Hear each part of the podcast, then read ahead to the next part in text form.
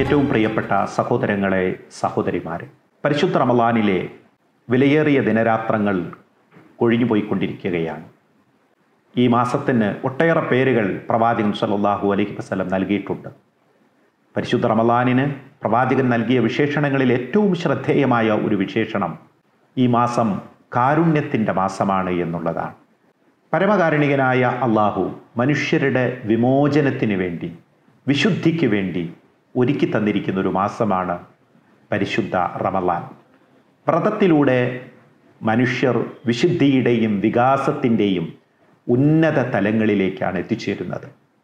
തിന്മകൾ മനുഷ്യരുടെ ജീവിതത്തിലെ ഏറ്റവും വലിയ പാരതന്ത്ര്യമാണ് സ്വാതന്ത്ര്യമില്ലായ്മയാണ്. മനുഷ്യന്റെ സ്വാതന്ത്ര്യം എന്ന് പറയുന്നത് നന്മയിൽ ജീവിക്കുമ്പോഴാണ്. തിന്മ മനുഷ്യനെ ഇരുളുകളിൽ ഇരുളുകളിലേക്കാണ് കൊണ്ടുപോകുന്നത്. മനുഷ്യനെ വെളിച്ചത്തിലേക്കും വിശുദ്ധിയിലേക്കും കൊണ്ടുവരാനുള്ള ഒരവസരമായിട്ടാണ് അള്ളാഹു സുബഹാനഹുവത്താല പരിശുദ്ധ റമലാനെ അവർക്ക് നൽകിയിരിക്കുന്നത്. റമലാനിലൂടെ അവർ വിശുദ്ധി നേടുകയാണ് ആത്മീയമായ കരുത്ത് നേടുകയാണ്. ഇത് ദൈവത്തിന്റെ ഭാഗത്തു നിന്നുള്ള ഏറ്റവും വലിയ കാരുണ്യമാണ്. മനുഷ്യർ നന്മയിൽ സഞ്ചരിക്കണമെന്നാണ് അള്ളാഹു ആഗ്രഹിക്കുന്നത്. അതുകൊണ്ടാണ് മുഴുവൻ സമൂഹങ്ങളിലേക്കും പ്രവാചകന്മാരെ നിയോഗിച്ചത്. എല്ലാ സമൂഹങ്ങളിലേക്കും താക്കീതുകാരെ നിയോഗിച്ചു എന്ന് വിശുദ്ധ ഖുർആൻ പറയുന്നുണ്ട്.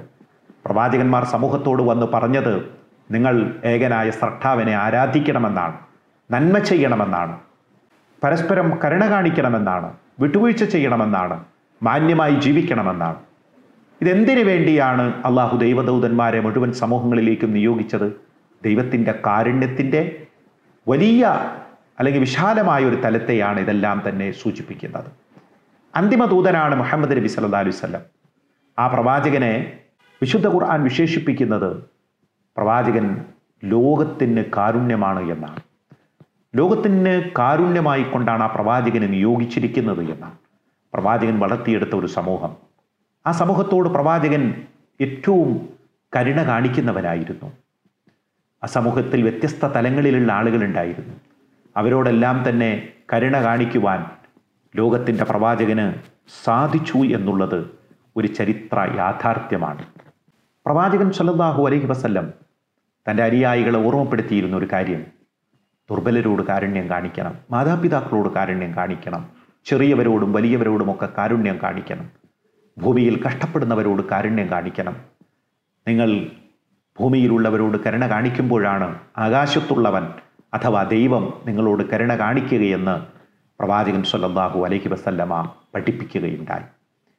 ദൈവത്തിന്റെ കാരുണ്യം അവനെല്ലാം എല്ലാം നീക്കി വച്ചിരിക്കുന്നത് നാളെ മരണാനന്തരമുള്ള ജീവിതത്തിലേക്കാണ്.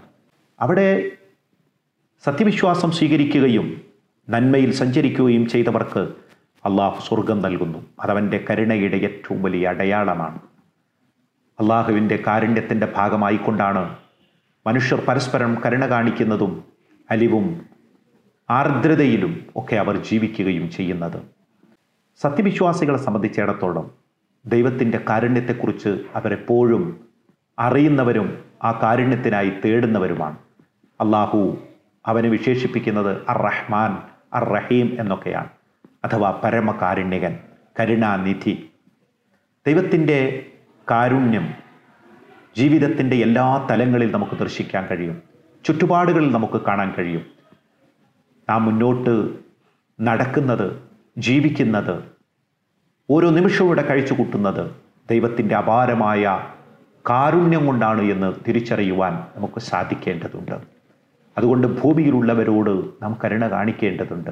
വിശപ്പും ദാഹവും സഹിച്ച് വ്രതമനുഷ്ഠിക്കുന്ന ഒരു വിശ്വാസിയെ സംബന്ധിച്ചിടത്തോളം ദുർബലരോട് കരുണ കാണിക്കുവാൻ അവന് സാധിക്കും. അവന്റെ കല്ലിച്ച ഹൃദയത്തെ കരുണയിലേക്കും ആർദ്രതയിലേക്കും ഒക്കെ കൊണ്ടുവരിക എന്നുള്ളതാണ് അള്ളാഹു ഇത്തരം ആരാധനകളിലൂടെ ഉദ്ദേശിക്കുന്നത്. മനുഷ്യന്റെ മനസ്സുകൾ ആർദ്രമാവേണ്ടതുണ്ട്.